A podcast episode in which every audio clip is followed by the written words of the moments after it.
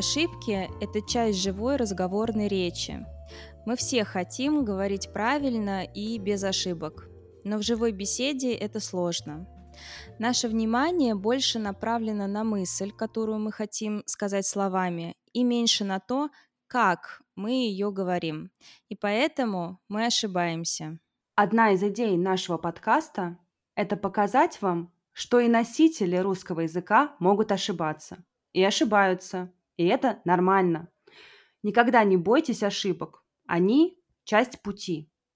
И никогда не бойтесь их исправлять. Хорошего вам прослушивания. Ваши Саша и Наташа. В этом интервью мы все говорим не идеально и делаем ошибки.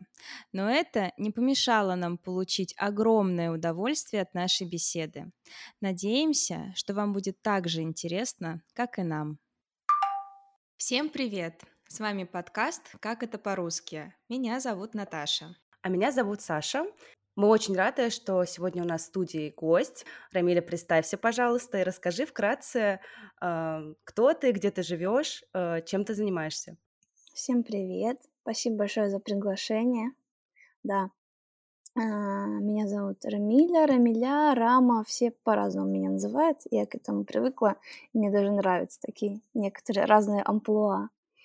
Я живу в Москве, и я видеопродюсер. Работаю в бренд-билдинг-агентстве, которое снимает рекламу. В общем-то, я ею занимаюсь уже около 10 лет. Ого, ничего себе. Слушай, у тебя такое красивое имя, а у него есть какая-то история? Почему тебя так назвали? Да, э, насколько я знаю, это арабское какое-то персидское изначально имеет э, начало имени, и переводится оно как-то типа волшебница или колдунья, что-то такое чарующее, что какие-то такие Ого. обозначения, которые я читала. А еще, э, Рам, очень интересно послушать про твои корни. Я знаю, что ты выросла в разных культурах, там очень много всего, и очень интересно послушать, а, как эти культуры в твоей семье проявляются. Может быть, у вас какие-то традиции или еда какая-то необычная. Как, вот расскажи, как ты росла и как ты впитывала все эти разные культуры. Да, мне кажется, а, вообще я вчера перед подкастом думала о том, что, в принципе, э, вот это поликультурное наследие, которое там в России, да, или в других странах каждый человек несет, оно такое разное и многообразное, но у меня тоже на самом деле в семье сложилась э, интересная ситуация, потому что у меня по маминой линии совсем разнополярные культуры. У моей мамы э, папа кореец, мой дедушка, причем он переселенец скорее э, из Кореи не, не по репрессиям, а по просто он приехал работать на какой-то период. Mm-hmm. И... А куда приехал? Во Владивосток. Во Владивосток. Приехал во Владивосток. Да. Угу. Вот, вот они приехали, им обещали очень много всего интересного, веселого угу. и инновационного. Вот. Угу. Поэтому, да, не помню в каком году, но он приехал, и моя бабушка тоже приехала из, э, э, из Оренбурга, из города Бугуруслана, тоже во Владивосток, и тоже под, по приглашению на работу, э, что вот новые земли, это относительно были новые земли, их там развивали. Mm. И она татарка по национальности, то есть это совсем разные культуры, э, татары, мусульмане, которые очень строги в своих э, обычаях, э, традициях, которые не приемлят определенные определенные вещи в еде, mm-hmm. и корейцы, которые едят необычную еду, особенно вот раньше, да, которые, ну, это совсем другая культура. Я не понимаю, как им получилось объединиться, но, видимо, любовь делает какие-то чудеса, творит. И вот каким-то образом они встретились и а, стали жить вместе. Это родители моей мамы, да. А родители моего папы, они татары, а, и они из Кировской области, из этих мест. И папа тоже, будучи, наверное, такой романтичной натурой, как, когда-то в свое время узнал про такой край, как Приморский край и Владивосток. А, и, в общем-то, тоже приехал а, в этот город работать. Ничего себе, я в шоке. Я просто в шоке. Но это очень интересно. А ты сама себя кем ощущаешь по национальности? Это был тоже для меня очень долгий такой вопрос к себе, очень сложный, потому что с точки зрения культуры я больше росла, конечно, если говорить про внешнюю среду, больше Мгм. а, в, наверное, корейско-русской среде, но это никогда Мгм. не было м, таким чем-то глубоким. Это было фрагментарное, так скажем, такое нахождение касательно еды, какой-то, каких-то праздников, касательно обрядов, например, да, э, моего дедушки уже нет в живых, и мы э, ну, э, помним его и э, делаем все по традициям корейским. а, Там надо делать поклоны и так далее. Ну, то есть я это все знаю, мы это делаем, и э, как бы здесь у меня просто, как мне казалось, какая-то каша культурная, но на самом Мгм. деле, Мгм. эм, когда ты себя чувствуешь поликультурным таким человеком, у тебя возникает меньше вопросов к происходящим действиям извне. И вопросов, почему, например, происходят те или иные действия, почему люди поступают так, а не так, почему им важно, чтобы... ам, почему им какие-то вещи важны, которые мне не важны.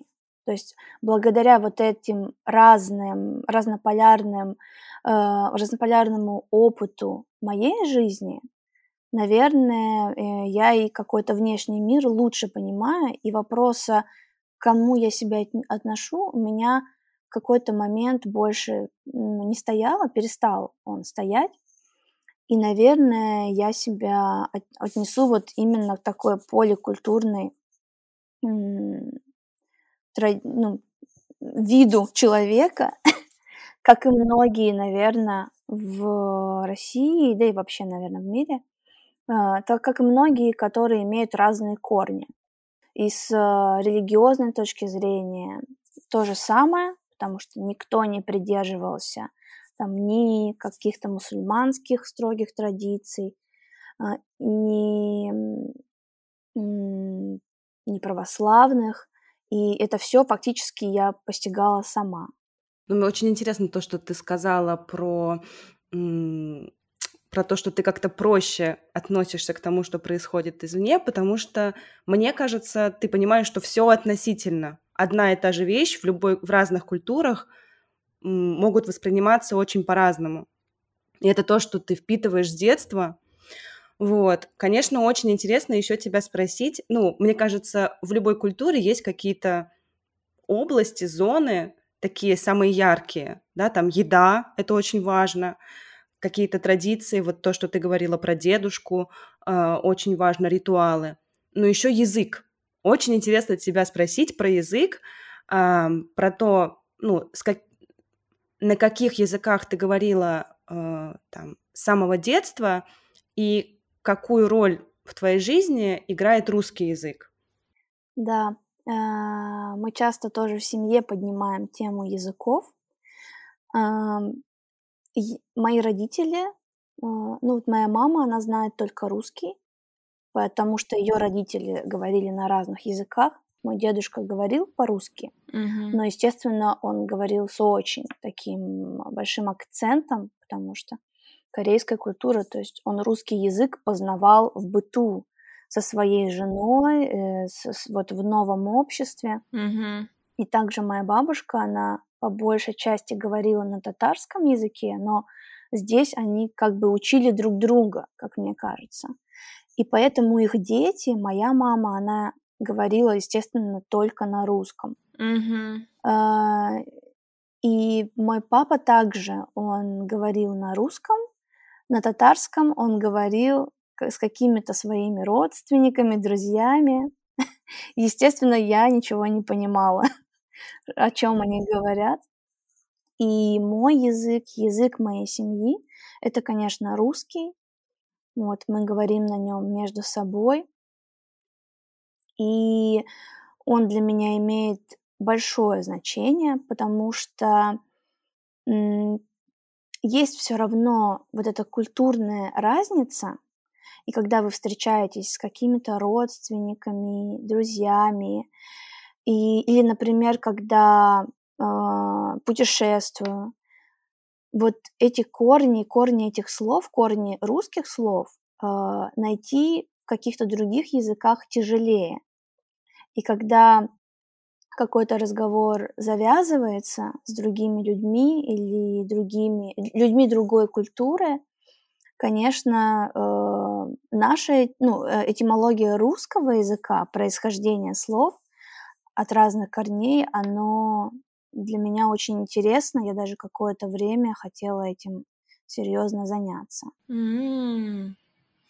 Ну, мне кажется, еще важно сказать о том, что, ну, не знаю, поддержите вы меня или нет, но есть э, такой стереотип, да, что на русском языке говорят э, люди русской национальности, да, и вот очень хочется нашим слушателям как раз показать эту сложную картинку, да, и вот, например, на твоем примере а, рассказать о том, что русский язык, да, это а, язык, который стал средством коммуникации да, для людей совершенно разных национальностей, да, разных религий, а, с разными историями, и, и это так интересно, и э, интересно, что в тебе столько кровей, но при этом язык, да, на котором ты говоришь, это русский язык. И это очень интересно, потому что это, мне кажется, такой необычный э, коктейль э, в тебе.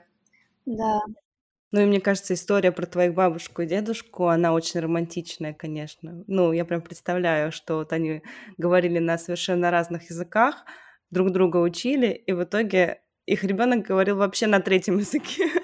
Мгм. Да, да. да. Для меня это до сих пор загадка. Иногда, конечно, хочется... Ну, вот бабушка моя еще жива, а, вот недавно исполнилось 95 лет, Мгм. а дедушки уже нет. Ну и, конечно, а, очень интересно, как это все развивалось, каким образом вообще люди, говорящие на разных языках, смогли, а, ну тут даже все равно это нам нужно приложить усилия и хотеть говорить, хотеть говорить с друг другом, понимать друг друга и начать э, говорить на одном языке, вообще чуждом для, для, для понимания, для корейского, мне кажется, это было совсем новый опыт какой-то. Мгм. Потрясающе. Вообще это очень странно, ну, как-то представлять себе, что для кого-то из твоих предков, таких близких, да, бабушка, дедушка, это все-таки очень близко, а, твой родной язык, на, на котором ты как будто бы с рождения уже говоришь, он был иностранным, он был другим, они говорили с акцентом. Для меня это так странно, потому что у меня тоже был момент, когда я послушала аудиозапись моей прабабушки, я ее не, не застала, и она говорила с акцентом, и для меня это было так странно, ну, потому что я не знала этого человека, он был для меня какой-то абстракцией, а тут я слышу, я понимаю, что это был человек, для которого русский не был родным. И это очень Мгм. необычно это понимать. Да, да. Мне кажется, просто в настоящее время это сделать ну, это сделать легче обучиться. Там есть очень много материалов, есть там ваш подкаст, ну, есть очень много выходов, с помощью которых ты можешь улучшить знания. Но в то время, конечно, единственный ресурс — это практика и окружающая среда. И все равно людей это не останавливало, и да, даже говоря с акцентом, они находили как-то способ улучшать. С вами был подкаст «Как это по-русски». Подписывайтесь на наш телеграм-канал и следите за нами в Инстаграме и Фейсбуке. Ссылки на наши странички в соцсетях, а также текст этого интервью и его ключевые слова вы найдете, как всегда, по ссылке в описании. Всем пока! Пока!